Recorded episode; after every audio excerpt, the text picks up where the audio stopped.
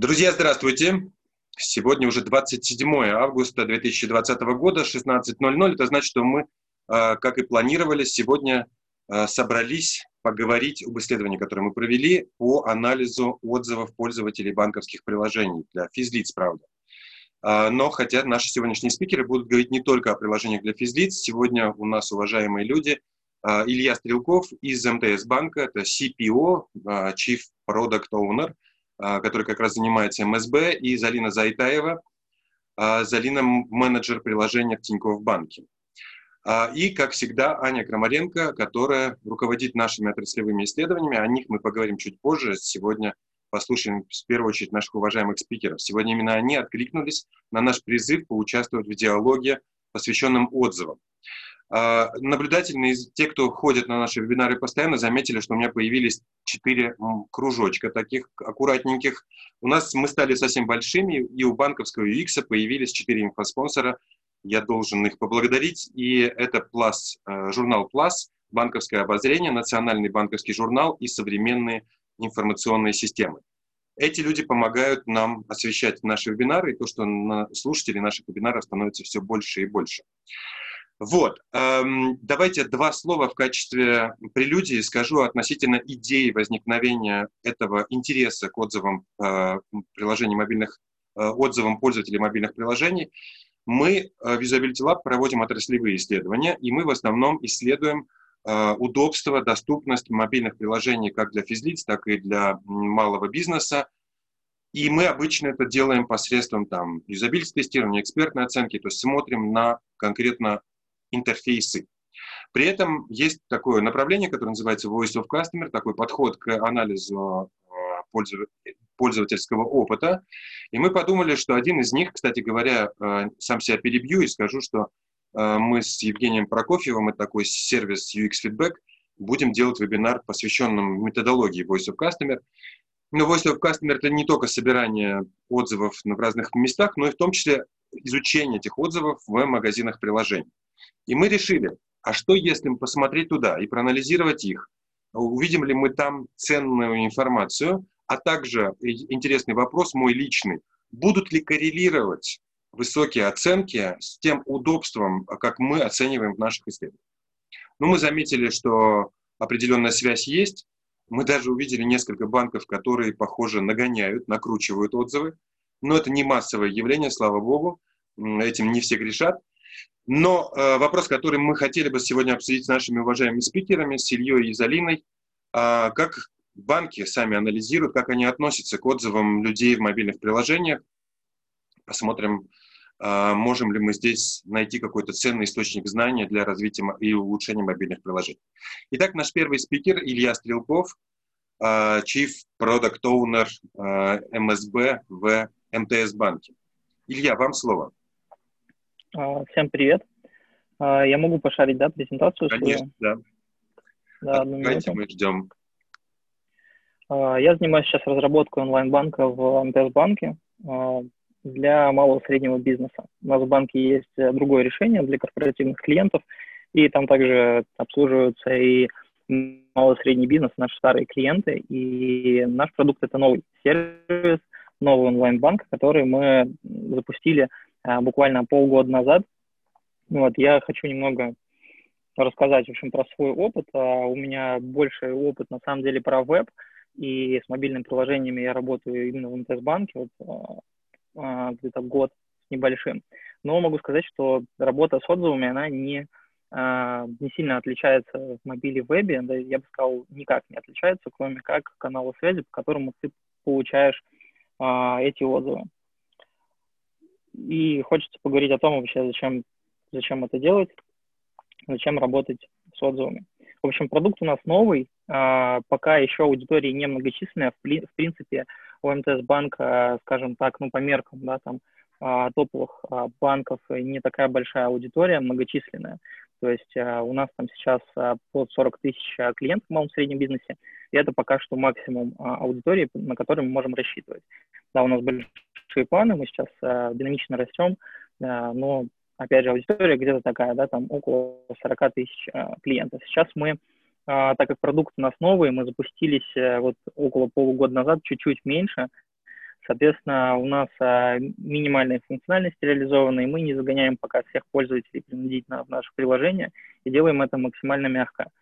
А, мы подключаем новых а, пользователей, тех, которые сами а, с этим согласны, и есть определенные критерии, на основании которых мы подключаем именно к новому ДПО, а, а кого-то мы отправляем также в старый наш онлайн-банк, в котором большая функциональность, а, который более обкатанный и так далее.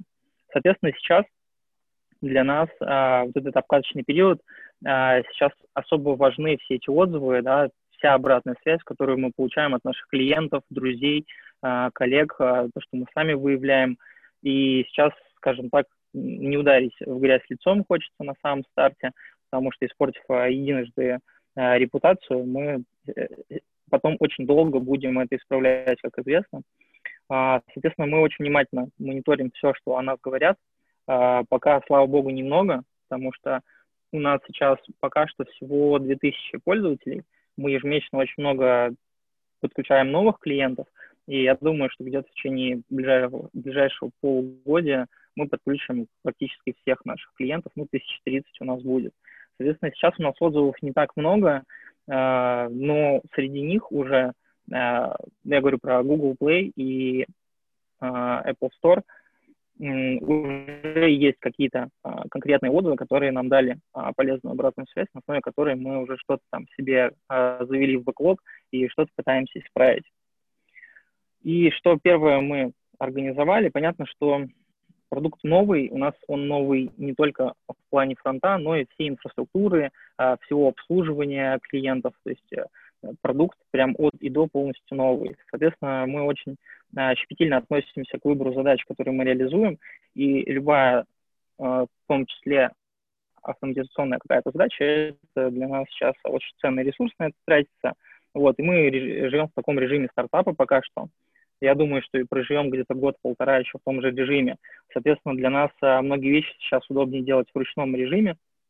Вот, что мы и делаем как раз с отзывами. Первое – это мы всей командой очень внимательно следим за всеми отзывами, которые а, приходят к нам. Сегодня мы говорим про мобильные сторы, а, соответственно, Google Play, Apple Store а, практически ежедневно мы мониторим, что там пишут, вот, ну, вся команда, то есть это от тестировщиков до дизайнеров там, и DevOps нашего. Все а, вовлечены глубоко в этот процесс. Соответственно, мы а, наладили процесс, что мы должны быстро отвечать клиентам. Зачем вообще это нужно? А, когда а, вы задаете какой-то вопрос по какому-то сервису, какой-то компании, и не получаете ответа, то складывается впечатление, что вас кинули, а, непонятно, с кем вообще общаться, да, откуда получить обратную связь и так далее. Соответственно, хочется сразу с первого знакомства, да, с клиентом, первого контакта, он только стал нашим клиентом. У нас сейчас 99% пользователей нового депо – это новые клиенты банка. А, хочется, чтобы они быстро получали обратную связь. Они пожаловались, написали что-то хорошее или плохое, и они тут же получили на это ответ там, в течение там, пары дней. А, стараемся очень быстро отвечать. Это самое первое, что можно вообще запустить э, в новом сервисе. Да? Это оперативный ответ. И ответы, что важно, они должны быть информативными. Наверняка многие видели э, ответы в стиле «да, мы про это там знаем», мы это когда-то исправим, может быть, спасибо за обратную связь, это ни о чем не говорит. Ты понимаешь, что тебе просто отписались, и это не особо приятно. А, хотелось бы получать какую-то кон- конкретику, то есть ответы ваши должны быть а, информативными. А, если мы не понимаем, о чем говорит клиент, и не можем ему что-то конкретно ответить, то опять же мы конкретизируем эту связь, и мы а, человека направляем на наш а, а, ящик обратной связи, и мы завели его отдельно, чтобы это был не просто какой-то там support mtsbank.ru, куда ты как в трубу там что-то можешь написать, и непонятно, кто тебе ответит. А это наш, наш MSB-шный адрес. А, понятно, что ты локально в конкретный какой-то отдел пишешь, это уже а, как-то более... Ну, мне бы было приятнее, наверное, писать а, на такой адрес, а, тем более мы там также быстро отвечаем. И что важно, если это какой-то общий банковский саппорт, то а, ваша команда, скорее всего, не будет видеть то, что туда пишут. А, наш ящик, опять же, приходит на каждого члена команды. Каждый тестировщик, дизайнер, аналитик видит каждый отзыв. Поэтому ежедневно работая над продуктом, да, ну, все мы, наверное, понимаем, да, ценность а, вот этого информирования из первых уст, когда люди, которые разрабатывают продукт, они непосредственно контактируют с клиентом. Конечно, нужно с этим быть аккуратным, потому что, да, там люди бывают разные, кто-то может ответить, но у нас этот процесс как-то обговорен, и никто э, не, ну, то есть есть люди, которые уполномочены отвечать клиентам на запросы, соответственно, процесс этот настроен. Пока инцидентов каких-то у нас не было э, курьезных. Соответственно, зачем также это нужно? Для того, чтобы другие пользователи, которые не являются клиентами, может быть, пока еще присматриваются, а, или просто зашли посмотреть, там, а что там у МТС-банка за приложение, почитаю отзывы. Это немного людей это делают, но кто-то делает. И когда ты заходишь в какое-то приложение и видишь там живую обратную связь еще и конкретную, то у тебя складывается сразу какое-то положительное впечатление. Это очень важно и дорогого стоит. Соответственно, что делаем дальше? То, что мы ответили, это достаточно просто. Да? Сиди, мониторь, да, отвечай. Найми а, копирайтера, с которым ты будешь а, писать ответы, и, в принципе, вопрос закрыт. Но основная работа над отзывами, она идет дальше. А, что, что будем дальше делать с отзывами, что мы вообще делаем? А, нужно как-то весь этот поток разбирать. Слава богу, у нас пока сильно маленький, скажем так, да, то есть у нас там несколько десятков отзывов пока только получено, но тем не менее, и с ростом базы это будет э, большой поток обратной связи, мы надеемся, положительный. А, соответственно, маршрутизация всех этих запросов, она достаточно простая. А, процентов 90 отзывов а, по опыту – это то, что не конкретно, это просто какие-то могут быть эмоции, это нравится, не нравится, это какие-то ну, непонятные отзывы. На них, как правило, нужно отвечать там тоже общими какими-то фразами, ну, по крайней мере, мы так делаем. Если же речь про какую-то ну, какой-то негатив мы слышим, то мы направляем в наш канал. Пишите на uh, support uh, dbo.sme mtsbank.ru, и мы вам поможем разобраться в вашей проблеме. То есть мы человеку даем конкретную такую uh, канал, по которому он может достучаться до нас и получить ответ.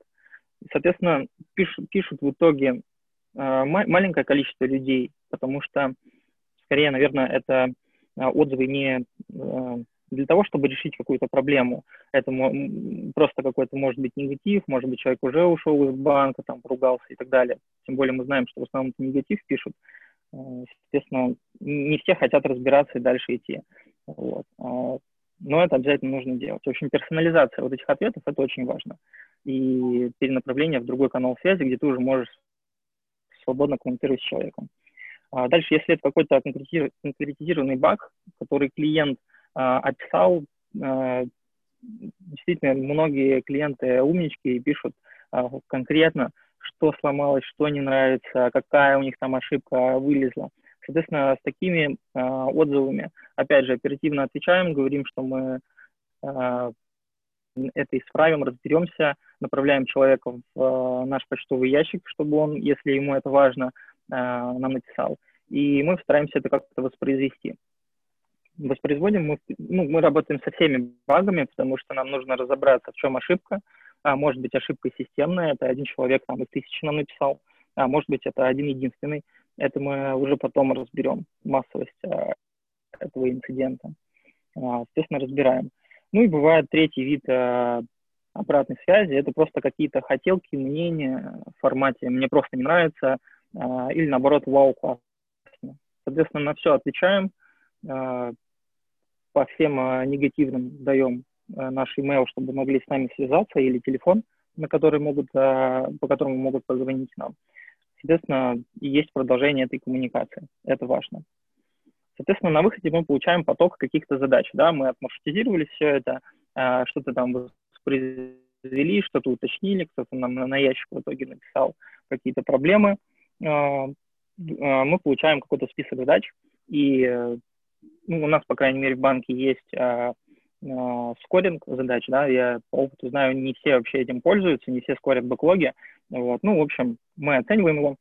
Очень важно здесь отмечу именно сама модель скоринга, а, во-первых, чтобы она вообще существовала, да, чтобы этот процесс а, у вас в команде был, а во-вторых, а, чтобы он был персонализирован под вас. Что оценивать просто на основании вот этих всех там RISE, IS метрик, это здорово, но как правило, нужно их докручивать под ваши какие-то локальные реалии. А вот это очень важно. Мы заморочились и с этой моделью очень так основательно поработали. Соответственно, нам с ней удобно работать, и мы считаем, что она эффективно э, решает наши задачи и там, корректно нам сортирует бэклог, приоритизирует. Потом в какой-то момент мы понимаем, что все эти задачи мы, ну не все, да, а какие-то мы начинаем выполнять. И, казалось бы, на этом работа с отзывами заканчивается. Да? Мы что-то исправили, а, зарелизили, а, боль каких-то клиентов а, закрыли, но дальше необходимо коммуникацию с клиентами обязательно произвести, потому что клиент занегативил, возможно, там перестал вашим пользоваться приложением, в нашем случае это юрлица, и, да и в физах, в принципе, та же история у клиентов по несколько банков – и они могут пользоваться просто другим приложением, другим сервисом, если ваш ему не зашел. А, и вы можете, вы обязательно должны догонять а, клиентов а, на обратном пути, что мы это исправили, посмотри. И для человека это может быть действительно каким-то, это, во-первых, еще один, э, еще одно напоминание о вас, а во-вторых, это да, позитивный вообще момент, да, сообщить, что мы это исправили, мы об этом услышали. Но понятно, что то, что вам пишут в сторах, вы персонально скоммуницировать вам сложно. А, чаще вы не знаете никаких контактов клиента. Соответственно, а, в любом случае о ваших а, обновлениях нужно сообщать клиентам. Мы это делаем периодически. Для этого есть и там каналы связи типа email, да, а также информационные каналы уже внутри самого приложения зашитые. И мы, понятно, что о больших больших, о крупных изменениях в основном пишем, чтобы не спамить клиентов, но иногда что-то мелкое, приятное, но сильно портящее кому-то жизнь и массовое то, что было в обратной связи, часто упоминалось, да, это тоже можно иногда сказать, и это людей порадует. Вот. Но тут надо аккуратно, потому что если вы будете писать про какие-то неприятные, баги, то, скорее вас могут подумать, что вот вы допускаете такие баги, и ну, как-то как у вас сервис очень некачественный, да, и не обо всем стоит публично э, сообщать. Не все это положительно так э, примут. Мы, казалось бы, исправили, сообщили клиентам, э, и вроде бы все, но нет. На самом деле, после этого нужно еще и смотреть то, что вы наделали.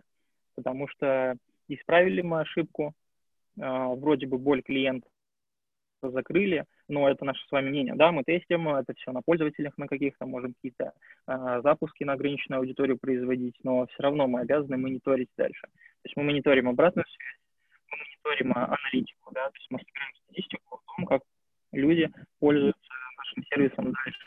Пользуются они какой-то фичой, которую мы зарелизили или нет. А, увеличилась у вас конверсия вот на этом проблемном месте, да, там, а, или нет. А, так что дальше мы мониторим э, очень внимательно то, что мы э, до пользователей донесли. Ну и, конечно, в идеале, ну, и этот процесс итеративный. Вот. И, конечно, нужно стремиться к тому, чтобы этот процесс был одноитеративный, чтобы мы сразу делали нормально, и все это нормально работало, и клиенты нам писали, какой у нас классный сервис. Но так, к сожалению, не получается, но стараемся делать нормально сразу. Такой я бы заключительный совет, да, и наш какой-то такой э, девиз э, обозначил. Понятно, что это дело приоритетов. Э, часто бизнесу надо что-то быстро, э, не так, может быть, качественно, э, но скорее, скорее, но, опять же, вы всегда вольны, ну, чаще всего, давать какой-то приоритет в пользу, там, потестить лишний раз да, на пользователях, потестить это на регрессии лишний раз и так далее. И тут уже вам балансировать, как продукт-оунером своего направления, чему вы отдадите первый приоритет. Вот, на этом все. А, спасибо большое, Илья. Поступали вопросы, пока вы говорили. Ну, первый из них, мне кажется, самый простой. А, какой оптимальный срок ответа? А, мы не успеваем отвечать день в день, но, наверное, в рамках одного дня отвечать э, это вот в, в наше время это нормально. Когда тебе отвечают там, через 2-3 дня, это, это выглядит странно. То есть э, я думаю, что оптимально отвечать день в день, и надо к этому стремиться. Конечно, круто, когда ты написал, и тебе сразу ответили, А, но я думаю, это уже, соответственно, вопрос ресурсов да, и про качество ответа. Я, если позволите, добавлю свое мнение относительно того, что чем дольше вы тянете с ответом, тем больше растет, э, ну, как бы ожидание его. Если вы через большим отставанием ответите, ну, общими фразами, то это вызовет, скорее всего, негатив. Ну, то есть, если вы взяли паузу очень большую, то человек уже ожидает, что вы вернетесь с какими-то, обратитесь к нему с какими-то уже решен, решениями и так далее. Поэтому мне кажется, что нужно отвечать как можно быстро, если есть возможность вовлечь это, если сам стор позволяет или тот источник, через который вы собираете отзывы, вовлекать его в пояснение, если у вас нет готового ответа. Но, конечно, реагировать нужно максимально, максимально быстро и оперативно. А, Илья, у меня вопрос от тебя. Я не, сейчас еще не все зачитал вопросы, которые поступили. Вы там сказали, что все отзывы э, приходят на почту и получает вся команда, включая тестировщиков и так далее. То есть вы не предварительно их не фильтруете, все, все получают все?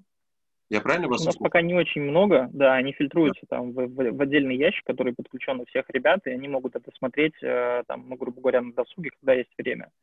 А, я думаю, когда там будет гигантский поток, нам придется уже что-то с этим сделать, а пока нам комфортно. Понятно, понятно. Но там есть, возможно, будет ждать еще одна опасность, на в которую я однажды попал. Это вопрос демотивации. То есть если так случается иногда, что приложение вам досталось по наследству от предыдущей команды, там есть проблемы в, бэкэнде. У меня так, была такая история, в которой я был вовлечен. Приложение как суперап коммуницировало с разными государственными сервисами, которые периодически лагали, и э, разработчики предыдущей версии сделали так, что э, ну, как бы приложение живет в оптимистичных условиях. Оно думает, что прямо за секунду она получит информацию о штрафах, о задолженностях налоговых и так далее. Этого не происходило, приложение рушилось, и нам такие проклятия присылали. Но самое страшное, не при девушках будет сказано, чтобы у вас член на лбу вырос. Это было самое яркое, мы запомнили всей командой. Я просто к тому, что если вся команда вот этот трэш начинает получать ежедневно, а, конечно, люди будут очень демотивированы, им будет очень сложно работать в столь критических э, негативных условиях. Поэтому здесь нужно придумать вот эту вот фильтрацию для поддержания мотивации команды, в том числе давать им, может быть, чуть больше позитивных отзывов.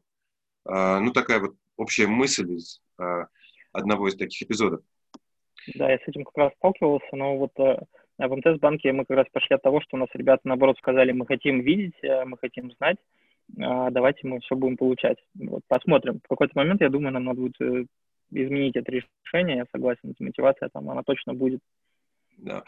А, еще один вопрос, он такой, эм, ну не знаю, выглядит как некоторый вздох души, вздох, э, вздох э, сожаления. Мирослав Ситник пишет, а что делать, если конкуренты безбожно накручивают отзывы и оценки в Google Маркете, а, чтобы не отстать от других, приходится накручивать всем. В итоге настоящую обратную связь очень сложно рассмотреть. Но позвольте, я ставлю два слова своих, что вообще говоря, если мы там пытаемся найти обратную связь в своих отзывах, то какая разница, что конкуренты накручивают? А, то есть, наверное, все-таки стоит воздержаться от накрутки своих. Ну, не знаю, мое общечеловеческое мнение, что когда читаешь э, в магазинах приложений отзывы и явно видишь, что они такие, люди хвалят за то, что у нас удобный вход в приложение. Ну, такое редко бывает. Искусственность таких отзывов считывается очень быстро. Или там «не стало лучше», ну, самые общие слова. У вас есть мнение по этому поводу, Илья? А, я бы посоветовал больше смотреть про качество а, отзывов. А, то есть, да, пускай они накручивают себе, пускай у них будут высокие оценки. А, думайте о качестве а, вашей обратной связи. Не надо накручивать ее. Я считаю, это однозначно очень плохое решение. Это, это копает яму под вашим продуктом, да, в которую он потом и свалится благополучно. И не нужно бояться. То есть э, я, честно говоря, вот э, за свой опыт работы, ну, я очень редко сталкивался с тем, чтобы получал какую-то обратную связь, что люди выбирают банк а, по приложению там Story. Да, это один из факторов, но он не ключевой. Э, если ну, сделайте хорошо для тех клиентов, которые уже у вас, и они вам дадут положительную обратную связь. И на этом можно выехать. Пускай ее будет не очень много, но она будет э, положительной. А вы знаете, тут Павел Клубков в чате уточняет, что, возможно, речь шла о том, что конкуренты льют э, негативные Негатив. отзывы на ваше приложение. И тогда ну, вы сами оказываетесь в искусственном негативе. с этим бороться надо уже, ну, есть, э, э есть, в общем, способы, вот, честно говоря, не очень тоже такие, они, скажем так, честные, э, иногда приходится, наверное, с этим как-то соприкасаться, там, этим пользоваться, вот, но нужно смотреть, на самом деле, всегда ситуация индивидуальна, я пока с такими не сталкивался, честно скажу. Илья, я тут некоторые э, вопросы не, не персонально к вам обращены, поэтому, если позволите, я просто распределю и часть отдам потом за линии, когда она э, выступит. А сейчас я хотел бы запустить небольшой интерактив. Э, я вообще-то планировал сделать вначале, но забыл про него. Это опрос, пожалуйста, ответьте на него. Кто в вашем банке анализирует отзывы? Там можно выбирать несколько вариантов ответов команда разработки, маркетинг, э, служба поддержки, специальная служба Voice of Customer, внешние консультанты, никто или пропустить опрос, если вы не работаете в банке или не хотите на него отвечать. Подождем немножко, э, вы пока не видите, как идет прогресс голосования. Сейчас проголосовало 30 у наших участников, у нас онлайн в Zoom сейчас 142 человека. Дождусь, когда показатель превысит 50, он очень быстро пробил эту зону, поэтому давайте 60. Просто когда циферки бегут, очень сложно себе остановиться, хотя понимаю, что вам довольно скучно сейчас не видеть, э, как бегают циферки. Ну хорошо, вот давайте 65, вот такую оценку себе поставим. 62%, ну вот он замер, еще один, один, все, 60, 65. Давайте завершим и посмотрим совместно его результаты. Наиболее частый вариант ответа – это служба поддержки клиентов. А второй по популярности – команда разработки приложения. И на третьем месте, на третьем месте маркетинг CRM, э, простите, SMM. А спе- дальше специальная служба Voice of Customer. Она у 11 респондентов из 93 существует такая служба. И э, в двух случаях внешние консультанты, и в двух случаях никто не анализирует свои отзывы. Вот такие у нас результаты. Спасибо вам за ваши ответы. Э, Залина Зайтаева, э, менеджер приложения Тиньков. Залина, подключайтесь. Привет. Привет. Надеюсь, что меня слышно. Сейчас Прекрасно. я расшарю экран. Угу. Секунду. Так. А, видно экран? Прекрасно видно. Да, отлично. Спасибо, что пригласили выступить. Тема очень обширная. А, я постаралась э, уложиться в 10 минут, постараюсь уложиться, поэтому, к сожалению, не очень будет подробный рассказ, но что-то можем потом еще в вопросах обсудить дополнительно. А, собственно, моя презентация из трех слайдов. Расскажу кратко, как мы отзывы собираем, затем а, немного о том, как а, отвечаем на отзывы, какие люди это делают и на что пытаемся обращать внимание. Ну и напоследок э, остановлюсь на том, как все-таки отзывы э, влияют на то, какие решения мы принимаем, что делать, что не делать и что мы учитываем из того, что нам пишут клиенты. Для справки о том, сколько у нас отзывов, за 2020 год мы получили 62 тысячи отзывов от Э, пользователей э, приложения Тинькофф на iOS и 140 тысяч на Android. Довольно большие объемы. Э, видно, что есть перекос, перекос по количеству в сторону Android, и ну, примерно в такой же пропорции у нас есть перекосы и по количеству пользователей. То есть в целом видим, что примерно одинаково активны обе платформы в этом плане. Я думаю, что стоит отметить, что мы просим наших клиентов оценить приложение после успешных действий. И был опыт, когда э, вот этот э, экран, э, где мы спрашиваем, э, хочет ли клиент оценить приложение, у нас ломался, логика ломалась, какое-то время не работала, и э, мы видели явно, что оценка наша проседает в сторе. Э, в какой-то момент оценка приложения на iOS у нас упала до недопустимых 4,8, что очень нас расстраивало, но мы довольно быстро разобрались, что сломалась логика вот этого запроса оценки, и явно увидели, что после обновления, где починили этот вопрос, э, оценка стала возвращаться к прежнему уровню 4.9. Сейчас уже вернулась, там, в течение месяца-двух она уже вернулась на прежний уровень. То есть в целом, конечно, э, пользователи, которые приходят в стор сами написать какой-то отзыв, это обычно пользователи, которые испытывают какие-то яркие негативные эмоции, и, ну, вот это мотивирует их, как-то хочется им пойти, высказать это в каком-то публичном поле, чтобы все видели, как они там недовольны, и когда речь идет о каких-то позитивных эмоциях, то люди все-таки как-то так не мотивируются, ну, это бывает иногда, но реже, чем когда эмоция э, негативная, поэтому мы э, спрашиваем позитивную оценку, ну и, собственно, получаем ее. Э, кто отвечает у нас в компании, в компании в приложении на отзывы? Во-первых, ну, как вы уже поняли, отзывов много, а, и э, на все отзывы старается ответить команда поддержки. А, они стараются отвечать быстро, в течение одного-двух дней, и стараются отвечать на все отзывы, в том числе и позитивные. Но у, да, то, что они извлекают из этих отзывов, это какие-то проблемы и, может быть, какие-то пожелания, а, они пускают по стандартному процессу работы с обращениями от клиентов. То есть там через первую линию поддержки, дальше там на вторую линию поддержки и до команд там соответствующих систем. Но у этого подхода есть а, там один из больших минусов, на мой взгляд, что в отличие от обращений, которые поступают к нам по нашим каналам, там в чат или по звонкам, мы в данном случае ничего о клиенте не знаем, отзывы полностью анонимные, и если хотим как-то Э, вникнуть, там, уточнить какие-то детали, часто бывает не очевидно, э, почему у клиента какая-то проблема, то мы это сделать никак не можем. Все, что мы можем сделать, это написать клиенту, типа, там, позвоните нам на наш стандартный номер или на почту напишите. И, ну, обычно, если клиент пришел с каким-то негативом, ну, чаще всего он уже не хочет делать какие-то дополнительные действия, еще и куда-то идти, что-то писать.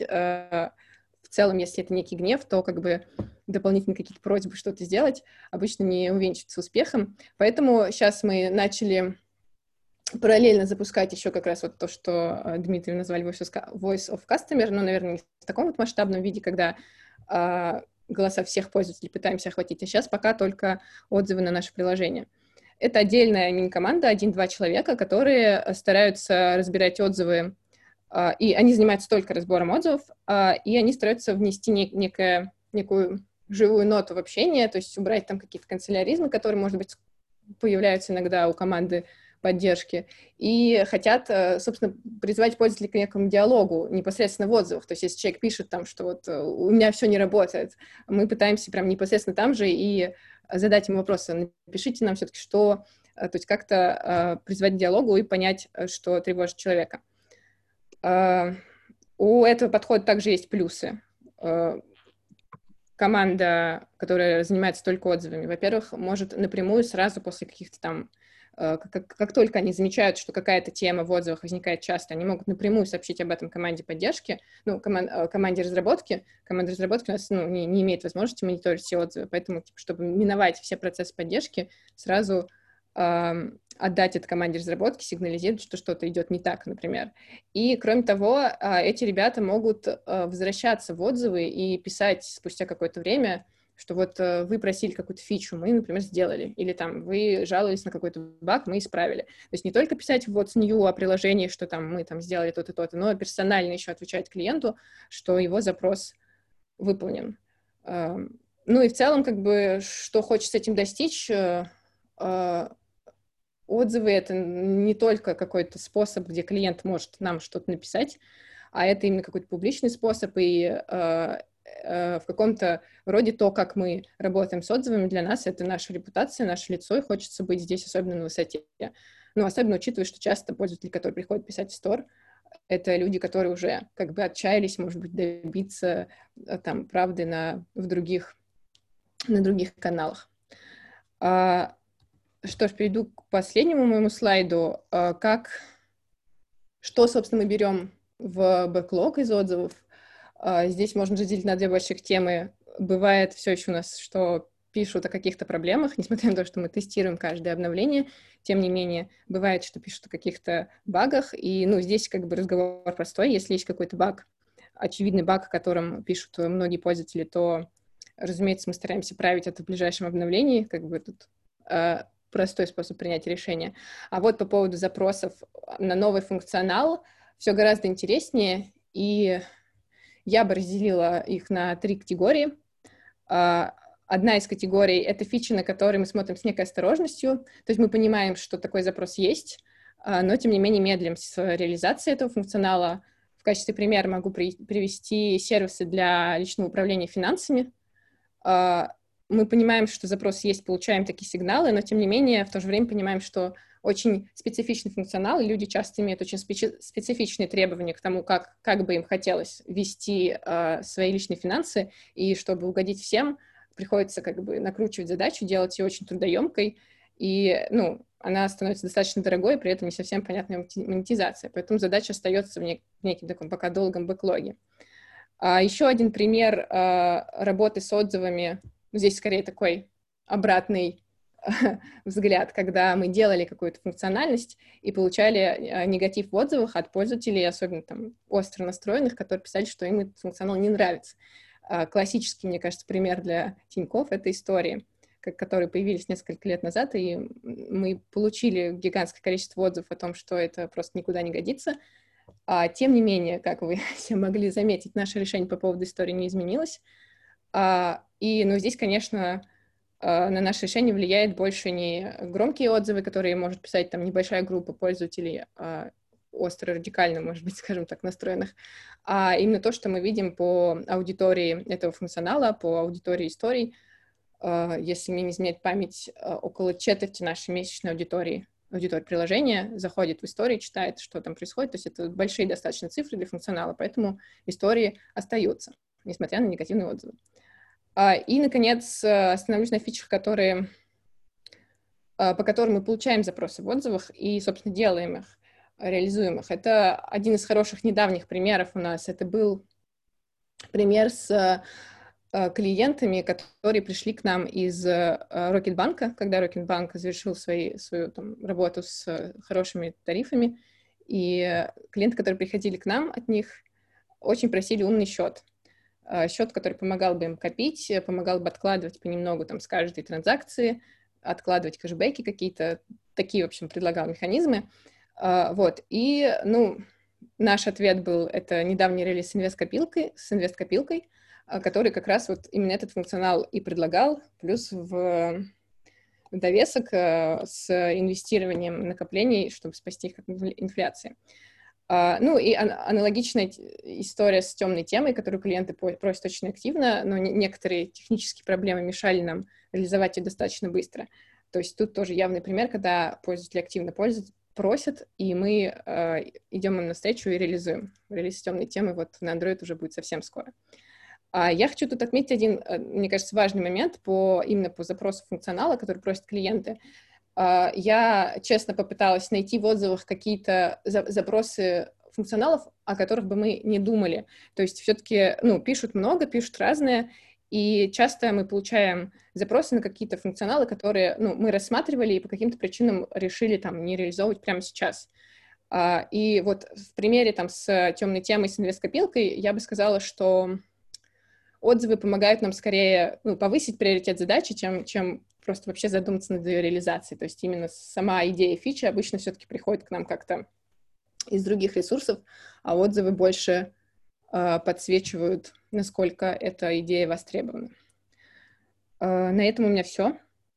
Я думаю, что мы можем перейти к а, вопросам. А, да, вопросов много. Что вот Тинькофф банк популярный банк, и поэтому ну, тут вам пишут. Я отключил вашу трансляцию. А, тут прямо короткая. Э, Всеволод Гудс, по-моему, Сева из э, Елегиона.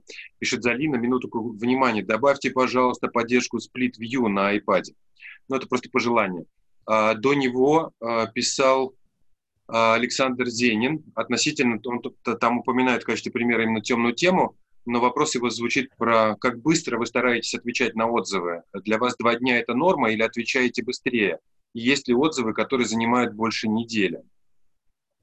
Стараемся отвечать в течение одного-двух дней, ну, с учетом того, что у Apple еще есть короткая пауза, когда они отзыв, э, как сказать, ревьюет. Да. А, а, бывает, что возвращаемся к некоторым отзывам спустя какое-то время, то есть, когда сначала отвечает на отзыв поддержка с какой-то общей более-менее формулировкой, что окей, там, спасибо за вашу обратную связь, мы передадим коллегам. И потом, когда позже, там, через долгое, может быть, даже время, может быть, даже через месяц, приходит уже как раз вот команда отдельная, там, и следом дописывает ответ, что вот мы, например, там что-то сделали или там поправили. То есть ответ стараемся давать быстро. Артем Камышный э, спрашивает, как вы приоритизируете фичи для отбора в спринт?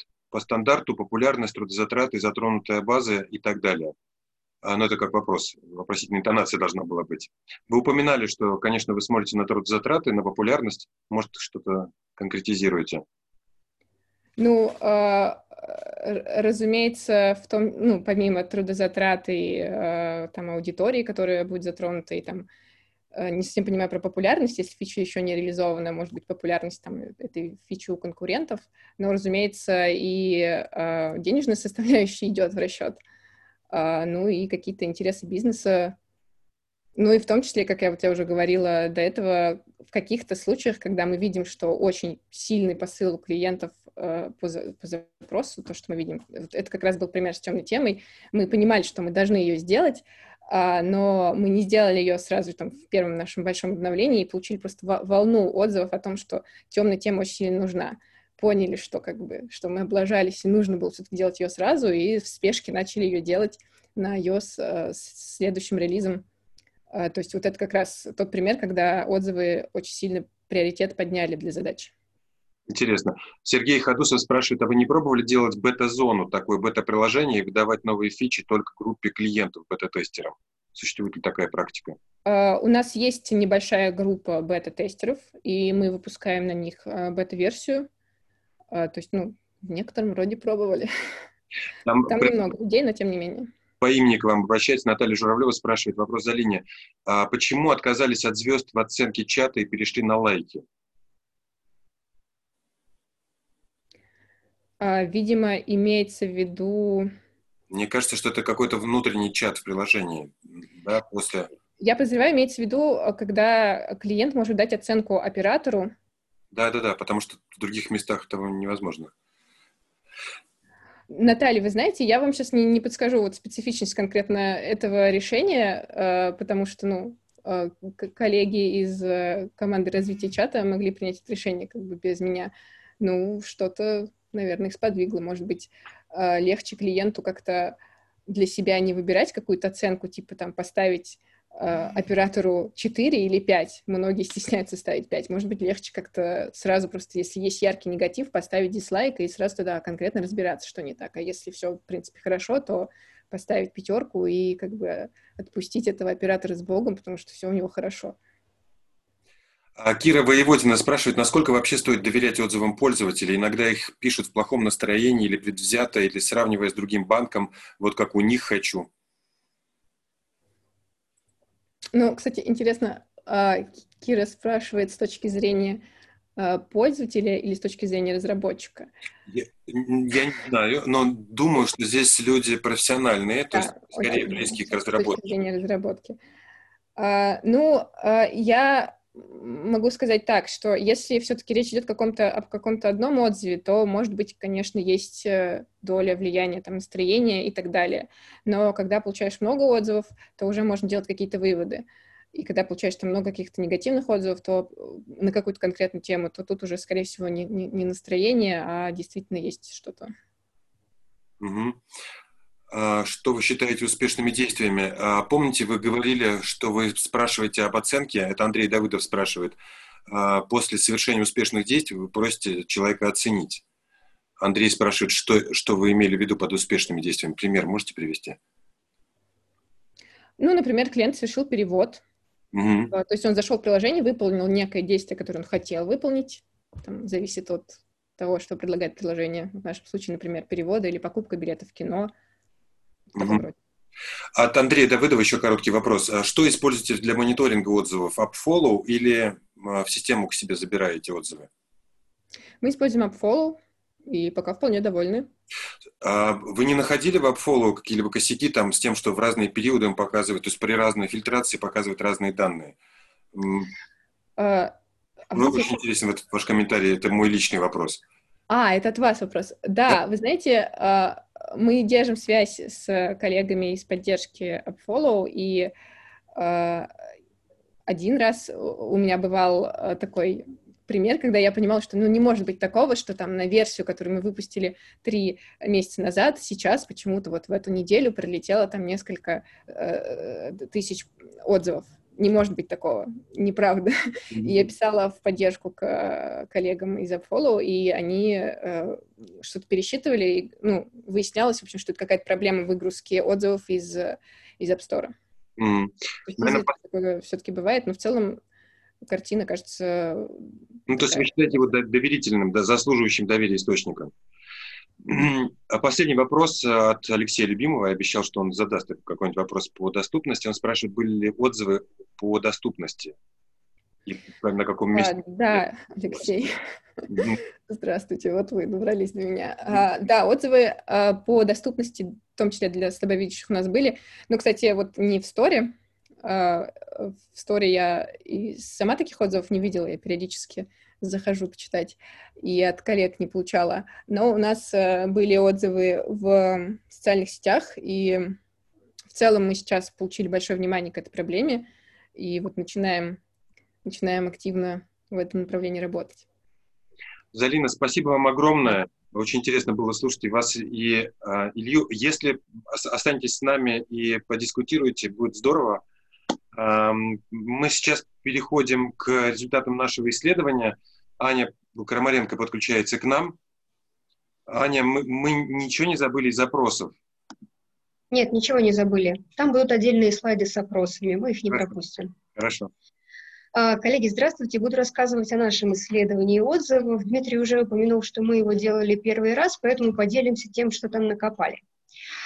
А, собственно, проводили мы его летом, но использовали данные с декабря по июнь, с декабря 19 по июнь 20.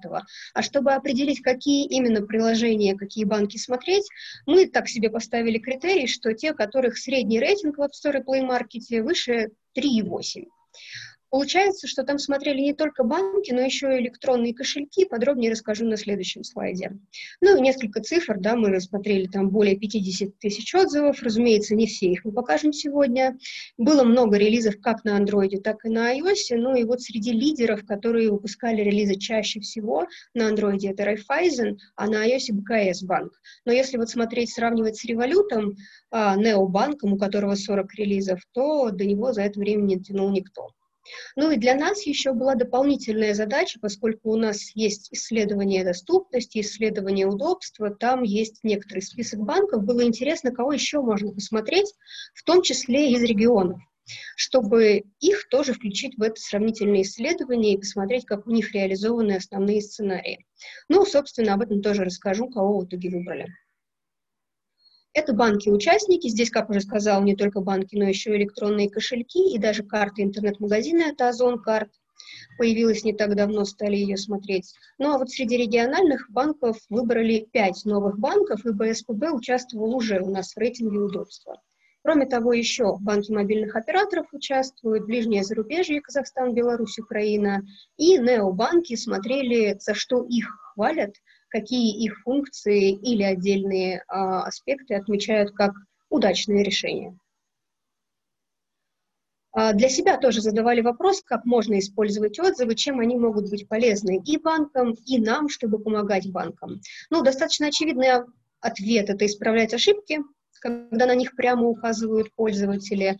Uh, уже коллеги рассказывали про внедрение функций, но там, конечно, возникает вопрос, да, внедрять сразу же, отложить бэклог подальше и вообще как решить, внедрять или не внедрять. Uh, и еще для нас, наверное, важно, это отдельный сценарий работы, когда мы оцениваем, например, и видим проблему, а затем вот в отзыве мы тоже видим, что на нее указывают. Ну, либо, в принципе, открывают еще какие-то проблемы, а, с которыми сталкиваются в повседневной работе с приложением, просто выполняя свои задачи. А, иногда истории могут быть неочевидные в том смысле, что человек делится своим опытом, но по отзыву не очень понятно, в какой ситуации и для чего он это использует. И вот здесь как бы запрос есть, но непонятно, откуда у запроса ноги растут. Ну и выявлять важные аспекты за пределами интерфейса, я имею в виду вот не уже внутри работы с приложением, а при установке, да, или там при выборе приложения на что-то опираются. Это в отзывах иногда тоже фигурирует. И об этом тоже расскажем. А, ну вот уже сказала, что там две последних для нас важны, поэтому как мы представляем себе в дальнейшем работу с отзывами, как они могут быть использованы, как они могут стать основой для изменений в приложениях.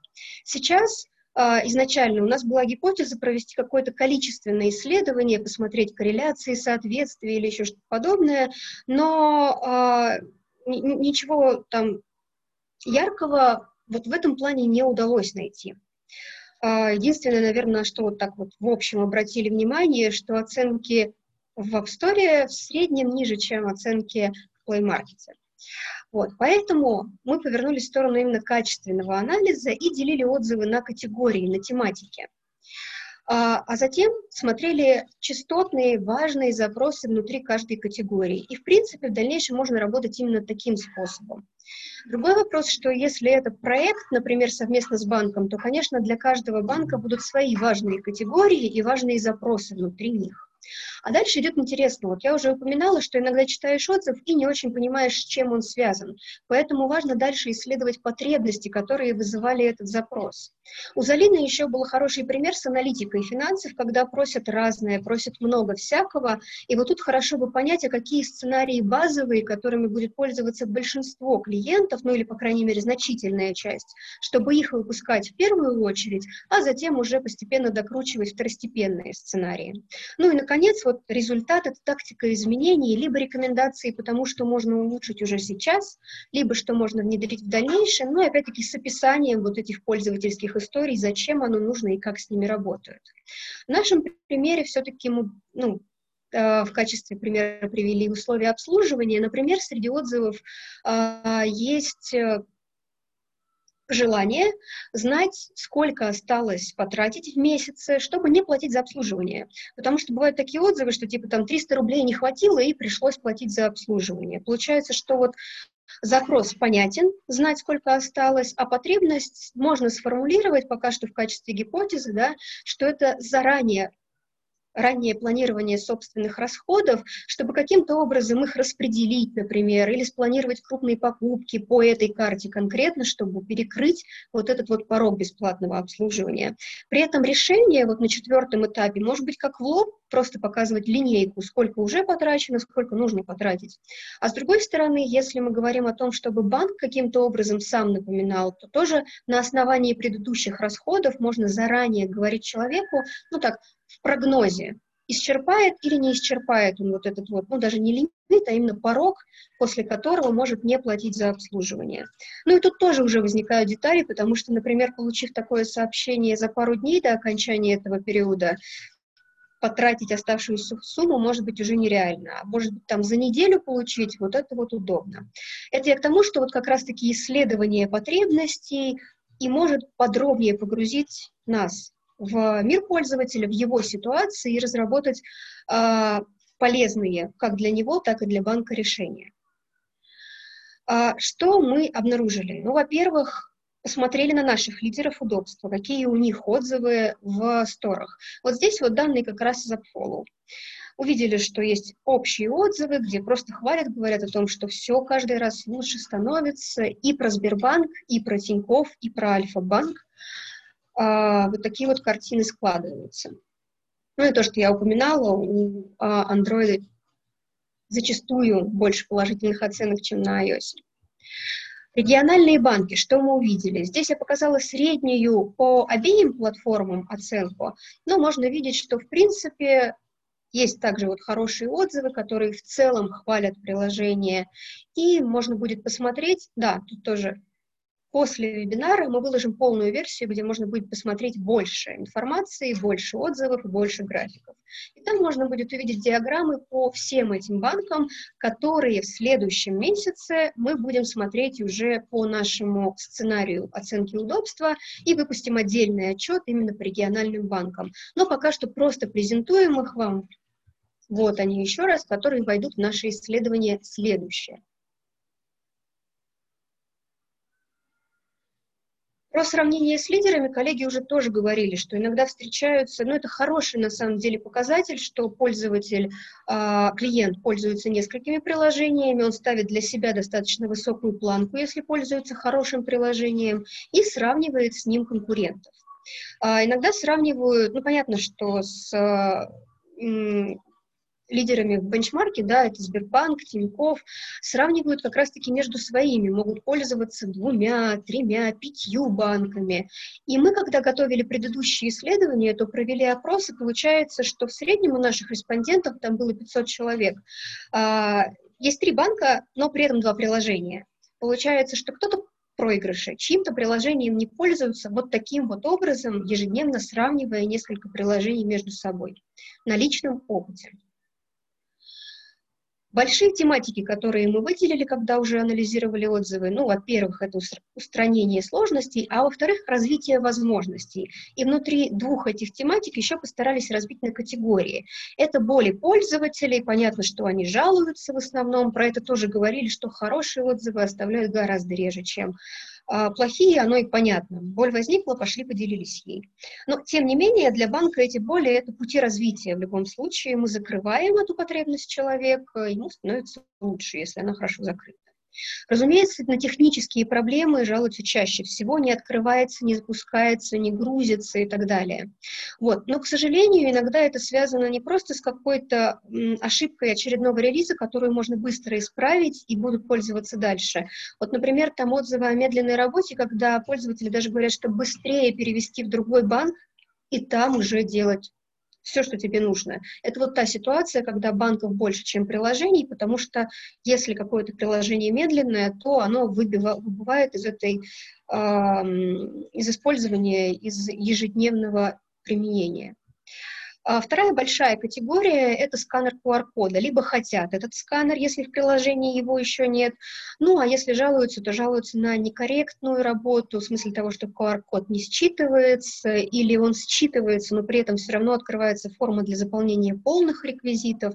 Более того, называют вот вручную уже дедовским способом, прошлый век и так далее. Ну, к хорошему быстро привыкаешь, QR-код автоматизировал, позволяет э, избежать ошибок ввода, поэтому поэтому много отзывов именно о нем. Еще одна большая категория – это шаблоны и автоплатежи. Но здесь не просто про их наличие, а уже конкретно про работу. Что нужно сохранять суммы, сохранять номера, редактировать их, потом удалять. Ну, то есть это уже не просто создание, а и дальнейшая работа с этим шаблоном, даже если он изменяется или если требуются какие-то э, корректировки.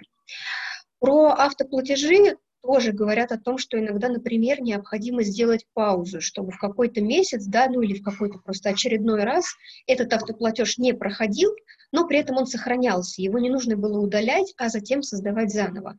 И вот это те самые пользовательские истории, на которых можно строить отдельные там гипотезы, проверять их и потом вносить улучшения.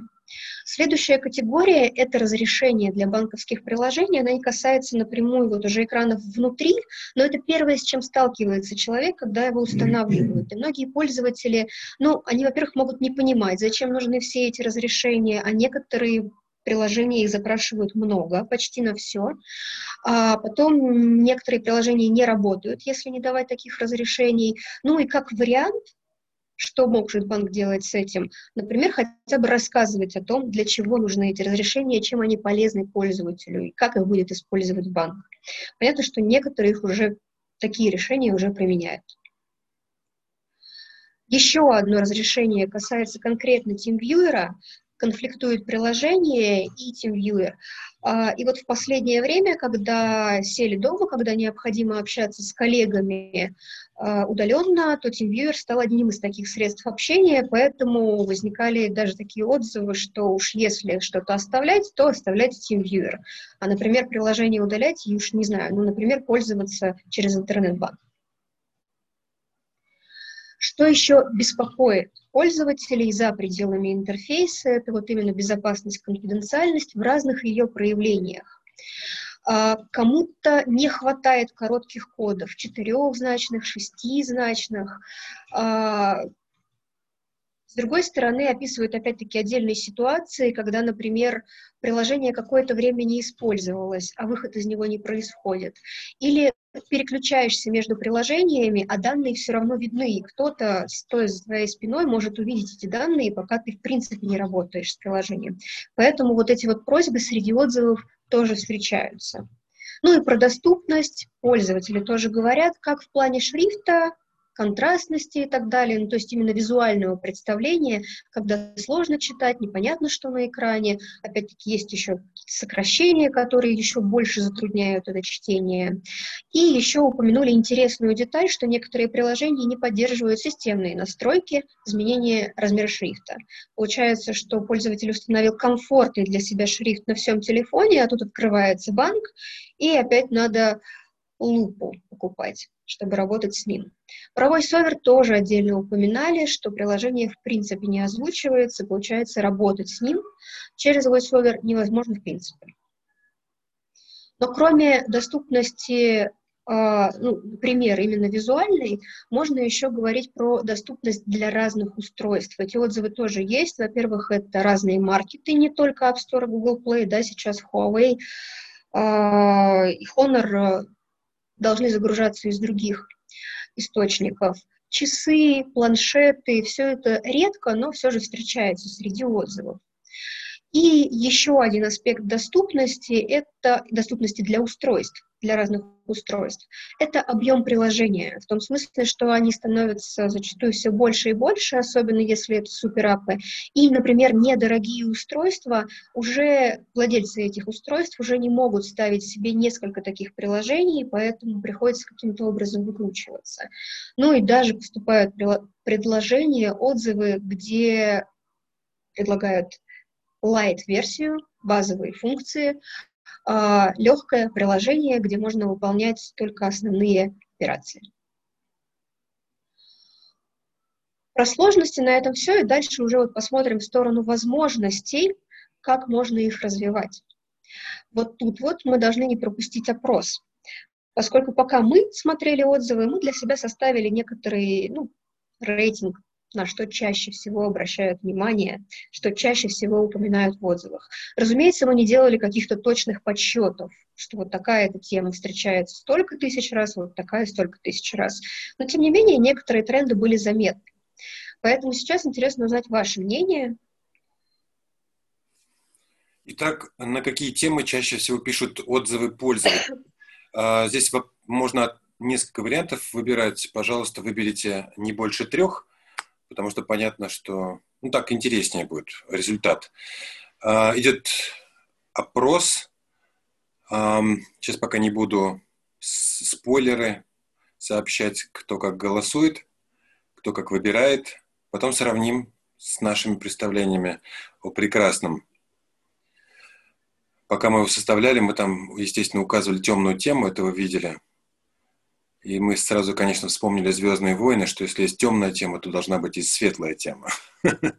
Светлые. Между прочим, отзыв про светлую тему тоже был. Да, когда вы да. делаете светлую тему. Да, да, да, да, да, да. Есть такое приложение. Итак, мы ждем отметки 65%, сейчас 58%. Буквально пару голосов изменят нам статистику, и мы завершим его. А, но на 59 все как, как назло замерло. Давайте посмотрим на результаты. Итак, а, лидирует перевод по номеру телефона. А, а темная тема на втором месте, на третьем досрочное погашение, потом аналитика финансов, объем приложения, его размер, экспорт квитанций и на последнем месте доступность для людей с ограниченными возможностями. Такой результат опроса. Прокомментируешь? Раскроем карты без комментариев. Сразу же переходим к самой популярной. А, здесь мы намеренно и здесь, и раньше не указывали название приложений, поскольку пока смотрели вот эти вот 40 приложений, ну, в том числе там большая часть российские, то тематики примерно одинаковые у всех. Ну, разумеется, что у кого-то там возникла после очередного релиза проблема, и вот все пишут про нее. Но если говорить в целом, вот за эти полгода темная тема встречалась, на наш взгляд, еще, еще раз, там мы не подсчитывали точно, а, кажется, что чаще всего просили во всех приложениях, просили каждый день. А, ну да, был один отзыв, дайте светлую тему для приложения, у которого по умолчанию а, задник темный. И, в принципе, кроме темной темы, говорили про кастомизацию вообще. Не только темную, но и самому добавлять тему, либо менять звуки уведомлений. Говорили про уведомления в зависимости даже от вида транзакции, упоминая опять-таки Rocketbank.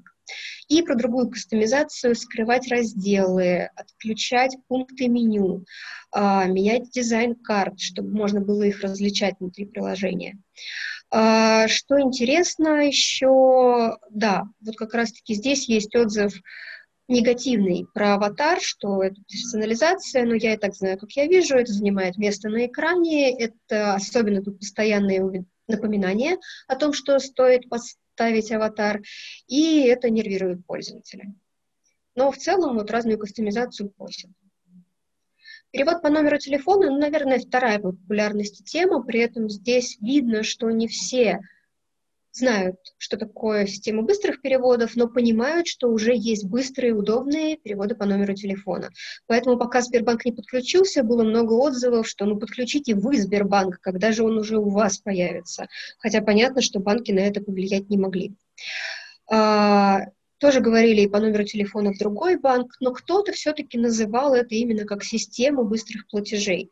Понятно, что горячая тема, удобная. А, единственное, что мы уже упоминали в удобстве, и такое встречается в отзывах, если нет поиска или если нет определения основного банка, то приходится много банков просматривать и прокручивать, пока дойдешь до нужного.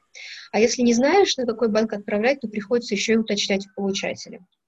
Это именно уже как проблема взаимодействия. А, кроме того, много говорили про виджеты и что именно туда хотелось бы вынести. Ну, разумеется, выносить баланс – это понятно. Что кроме баланса? Например, говорили про кэшбэки, баллы и другие бонусы, курсы валют. Зачастую они в приложении достаточно глубоко лежат, а проверять их достаточно быстро хочется, поэтому виджет – это неплохое место, где их можно разместить с точки зрения пользователей. Опять-таки соотносились темные темы, особенно если на устройстве пользователя она установлена как системная, то тут уже вопросы к аккуратности темной темы, ну и так далее. И досрочное погашение, да, особенно в тот момент, когда погашать нужно было, в банк особо не придешь, то частичное досрочное погашение, заявление на него через приложение, это тоже стало горячей темой. У некоторых приложений есть частично досрочное, но нужно обращаться к оператору или обращаться в поддержку, чтобы он составил заявление. Уже сами пользователи называют этот путь длинным и неудобным и просят, ну, условно, сделать просто кнопку, где они указывают сумму, банк ее одобряет, и таким образом в очередную дату платежа списывается столько, сколько заявил пользователь. Еще упоминали, правда, редко в отдельных приложениях, приложениях какие-то технические э, недоработки, когда вот, например, не видно части экрана. Понятно, что сценарий редкий, и, может быть, не у многих встречается такая проблема, но тем не менее она может быть блокирующей, из-за нее досрочку сделать невозможно. Управление продуктами – еще одна тема для развития приложений. А, но здесь говорят позитивном ключе о том, что наконец можно либо в приложении, либо в онлайн-чате решать все вопросы, вообще не ходить в отделение, и плохо отзываются, если самообслуживания как такового нет. А, какие операции упоминают? И закрытие счета, и открытие различных копилок, накопительных счетов, вкладов и так далее – ну, а в качестве неудобства, конечно же, говорят о том, что нужно доехать, нужно там в очереди подождать, еще и время найти, потому что я тоже работаю, и банк работает, соответственно, нужно как-то совместить а, два этих рабочих графика. Отдельно стоит сказать, что упоминают не только счета, вклады, такие традиционные продукты, но уже сами просят цифровые виртуальные карты, чтобы не носить пластик, а, чтобы не ходить за картой и не тратить на это время. А, в то же время, если уже есть виртуальные карты, то просят упростить работу с ними, например, рассказывать подробнее о том, какие у нее есть ограничения, если они имеются, а, и как, в принципе, с ней взаимодействовать уже внутри приложения. Кроме этого, говорили еще про валютные счета, о том, что тоже ими нужно управлять, видеть информацию о них, в том числе в виджетах. Ну и, соответственно, поскольку там возникает вот эта тема конвертации, то обязательно видеть курс, по которому произошла конвертация, на счет или с него. Получается, что уже не только рублевые продукты, но и сами пользователи говорят о необходимости там, оптимизации валютных продуктов. Кэшбэк еще одна тема, когда просят ну, поскольку да, в разных бонусных программах могут быть условия начисления, не начисления, перехода на определенный уровень и так далее, то вот эту вот информацию тоже просто сделать прозрачнее, чтобы было видно, сколько начислено, что нужно сделать, чтобы был начислен кэшбэк, или перейти на другой уровень. Отслеживать кэшбэк – это вот важный запрос. Достаточно часто встречается.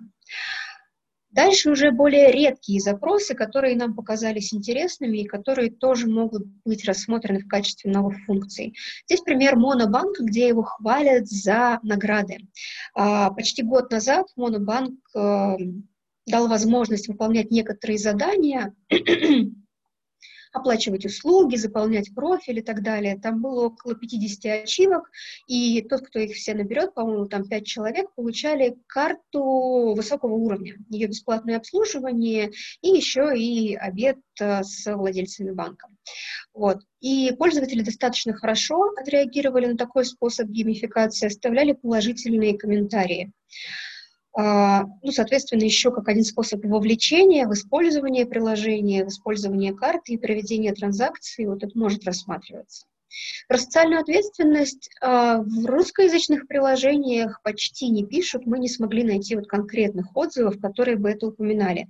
Тем не менее, среди участников был, э, даже, наверное, это не банк, но приложение Aspiration, э, они эко-френдли, при этом ну, достаточно радикально, в том смысле, что они, например, не вкладывают деньги в добычу полезных ископаемых, в грязную промышленность и отправляют часть средств на э, высадку деревьев.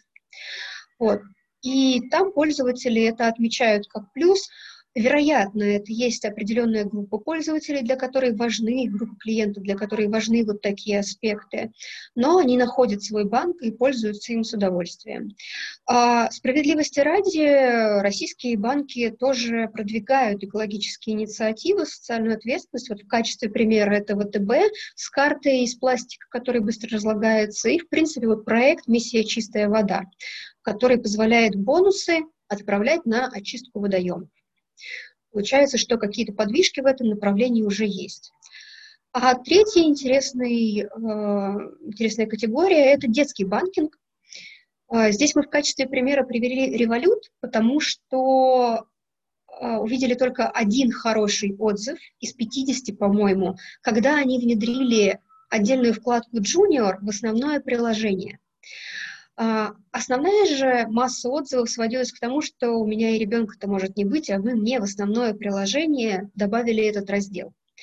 А, речь заходила вплоть до этичности того, чтобы вот этот вот раздел делать во взрослом приложении. А, но очевидно, что есть приложения отдельные, которые позволяют детям управлять своими финансами, карманными, карманными деньгами, например, отдельно, а родителям следить за этими транзакциями, ну или выдавать задания. Э, разные механики тоже есть в разных приложениях. Ну вот здесь вот мы привели а, польский банк и уже не помню, азиатский банк, он ли он, с разными механиками. То есть польский банк Пикау скорее направлен на финансовую грамотность, в смысле того, что учит ребенка копить, планировать траты, выставлять цели и так далее. А вот во втором банке, как и в нескольких других, там вот есть задание, когда можно что-то делать по дому и получать за это карманные деньги. Еще одна категория отзывов касается суперприложений. Там отзывов как таковых не сильно много, и они зачастую касаются вот именно объема приложения, который мы рассматривали раньше. Потому что чем больше функций, разумеется, тем а, тяжелее приложение, не все их могут уже устанавливать, использовать, но даже если могут, то все равно там появляются другие разделы, которыми пользуются, может быть, реже, чем а, платежами, переводами, просмотром баланса и так далее. Вот здесь вот две экосистемы Сбербанка и Тинькофф, которые мы представили. А, и с другой стороны, понятно, что и у них, и у, и у ВТБ есть отдельные приложения, то есть все в одно все равно не скидывается. Например, инвестиции живут отдельно, а мобильная связь живет отдельно. Среди суперприложений, ну, отзывы о них, зачастую сводится именно к сторис. А, ну, в том смысле, что это касается не прямо супер приложений, но в них сторис уж точно есть. И мы смогли найти не очень много отзывов, где их хвалят, но, тем не менее, их хвалят.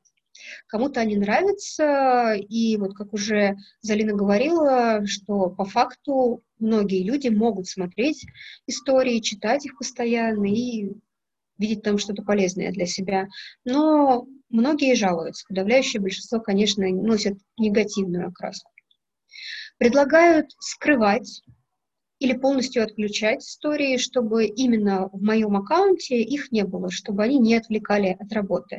Более того, опять-таки апеллируют к удобству, что когда появились истории, они а, отобрали некоторую часть экрана, и более важная информация стала располагаться ниже. До нее приходится теперь докручивать. Например, баланса карты сразу не видно.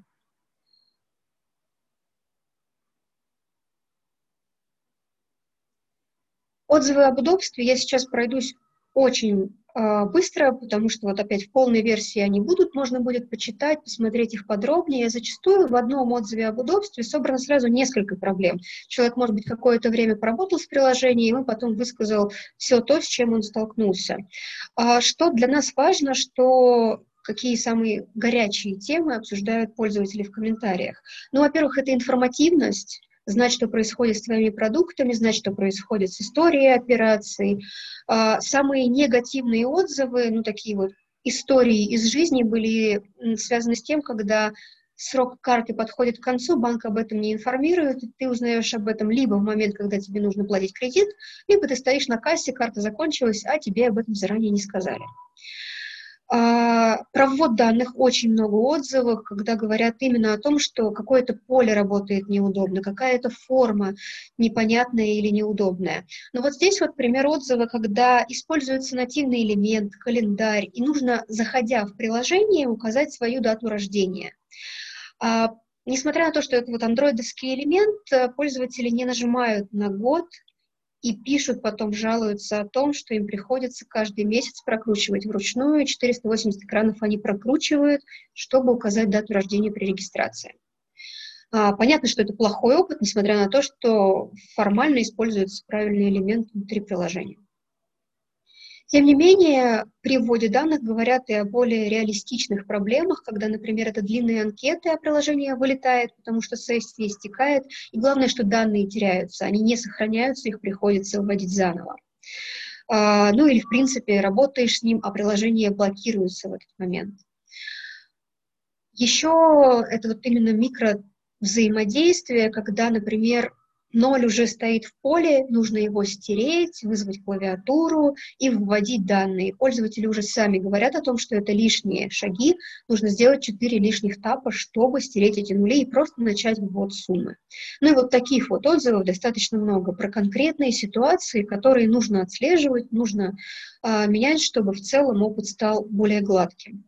А, про навигацию тоже говорят, отчасти это связано с тем, что приложения усложняются, сложнее найти, те разделы, которые раньше были на виду, а теперь куда-то переместились.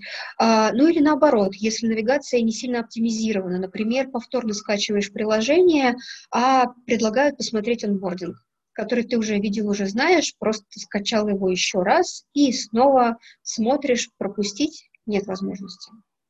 Визуальное представление обращают внимание и на интервалы, которые затрудняют чтение, и на маленькие иконочки, которые сложно видеть и сложно в них попадать. Но получается, что не только процесс, но и то, как он выглядит, вот эта визуальная часть, тоже вызывает некоторые вопросы и зачастую требует улучшения. А, ну а про управление продуктами мы уже говорили, когда говорили про проблемы. А, здесь показаны более точечные, что ли, улучшения, которых просят, например, порядок карт. Либо ставить его самостоятельно, либо выбирать избранный продукт. Но, в общем, задача понятна. Быстрый доступ к той карте, которая используется чаще всего, а не искать ее в списке, особенно если карт или продуктов несколько, и она уходит куда-то вниз главного экрана. Предложение новых продуктов, вот здесь как раз скорее негативные отзывы о рекламе. О том, что предлагают сразу же при входе, нужно закрывать просто для того, чтобы посмотреть баланс, перелистывать ненужную информацию и так далее. Получается, что много отзывов на предложение продуктов носит именно негативный характер. А, ну, по содержанию на этом все. Мы показали какую-то часть, которая чаще всего встречалась или показалась нам интересной. Тем не менее, поскольку у нас был доступ к отзывам, здесь я обращу внимание, что это именно данные по отзывам, а не по оценкам. То есть то, где пользователь выразил еще какое-то мнение после того, как поставил звездочку. Получилось, что вот все 40 приложений сложились вот в такую картину по местам. Чуть-чуть поехала. А, название банков. Вот. Но здесь Дмитрий уже упоминал в начале, что воспринимаем это с определенными ограничениями, поскольку сами видели отзывы, которые выглядят не очень правдоподобно. Достаточно большие, с подробным объяснением, казалось бы, уже привычных и понятных э, плюсов, которые есть у всех, и о которых лишний раз, наверное, не будут говорить. А дальше мы посмотрели те банки, которые входят в наши рейтинги удобства и доступности, и отдельно еще расположили их а, в порядке бывания по отзывам. И вот тут вот интересно, что мы упоминали Райфайзенбанк в начале, когда говорили о том, что у них было много релизов. Здесь сводные по обеим платформам, но тем не менее по отзывам у Райфайзена лучшие показатели а, на двух платформах. Если я правильно помню, у нас осталось еще, да, пара опросов, а именно в части исследований. На этом все. Спасибо вам за внимание. Да, а, давайте, значит, у нас а, в октябре образовалась возможность а, запустить еще одно исследование. Аня мне об этом сегодня сообщила, и поэтому мы решили воспользоваться вашим участием и выбрать три, на ваш взгляд, наиболее актуальные темы, которые можно было бы в этом году успеть организовать в четвертом квартале. Но при этом голоса тех, кто не войдет в, три, в топ-3, э, не значит, что они будут проигнорированы. Мы раскидали тут веер тем такой достаточно широкий. Это и банковские приложения для детей, то, чем заинтересовалась Аня, кастомизация интерфейсов приложений, отзывы пользователей бизнес-приложений, поскольку мы сегодня анализировали только для приложений для физлиц, приложений для инвестиций, приложений для премиальных клиентов, приложений или функциональность программ лояльности – управление личными финансами. Это вот то, что мы предлагаем, то, то меню, из которого мы вам предлагаем выбрать три блюда. Сейчас проголосовало 47%. Давайте к концу вебинара обычно люди устают и голосуют медленнее. Поэтому я дождусь отметки 55%, вот такое выберу для себя случайное число, потому что до него осталось, остался всего один голос, все 55. Давайте посмотрим, какой мы получили рейтинг – на двух, на первом месте, первое место поделили кастомизация интерфейсов и э, приложение или функциональность программ лояльности. На втором э, и третьем, на третьем, простите, на втором и третьем месте, да, приложение для инвестиций и управление личными финансами. За ними уже следуют э, приложения для премиальных клиентов, банковские приложения для детей и отзывы пользователей бизнес-приложений. Спасибо, пожа... Спасибо большое. я начинаю уже заговариваться, как будто это я весь вебинар разговаривал, а не Аня. Спасибо большое за ваши, э, за ваши за вашу обратную связь. Мы учит, учтем ее при планировании. А, Аня показала результаты. Эм, после окончания вебинара мы разошлем вам ссылки на расширенную презентацию. Там чуть было больше слайдов, э, чем Аня показывала. А, но для, но для подписчиков банковского UX, банки, которые э, не, небольшие деньги нам платят регулярно, мы отправляем еще более расширенную версию, и поэтому должны вас спросить, должны вам сообщить, э, что те из вас, э, кто не входит в эти, по-моему, шесть банков, которые являются платными подписчиками, отметьте, если вас интересует совсем вот максимально расширенная версия ответов, то э, протегайте себя, я тут не буду оглашать результаты, потому что э, мы просто посмотрим на отчеты вебинара и свяжемся с теми людьми, которые, э, которые поставят нам свои там, оценки и вопросы. Мы близимся к завершению. Стоит посмотреть несколько, э, прокомментировать чаты, которые приходили. Э, Юлия Иванова сделала нам небольшое замечание. Мы несправедливо отнесли э, Новик Новикомбанк к региональным банкам. Это банк э, корпорации Ростех, которая работает, входит в топ-25. Мы, я пообещал Юле, что мы исправим презентацию, учтем это. А, Валерио, здесь латиница написано, поэтому Стародубц, Стародубец, простите, Валерио Стародубец, я не знаю, мальчик это или девочка, Валерия или Валерий, а, пишет, что Аня супер, очень актуально, презентацию, презентацию вашу можно? Да, конечно, можно. Как я сказал, а, после окончания мы начнем готовить постматериалы и разошлем всем участникам, кто зарегистрировался на, на вебинаре. А, Евгения Андрейчук. Аня много мыслей э, забрала. Спасибо, э, чтобы отдать разработчикам. Спасибо большое. Спасибо, Аня. Полезно. Дальше не называя имена. Э, очень хвалят твою презентацию, Аня. И я тоже тебя... Я рада, что оказалось полезно. Да, я тоже тебя благодарю. Мы завершаем наш вебинар. В чате была ссылка на всякий случай. Нас спрашивали о мне не удалось скопировать. Я напоследок вам скопирую ссылку на YouTube, чтобы вы ее открыли, а, если вдруг вы захотите пересмотреть, что-то пропустили.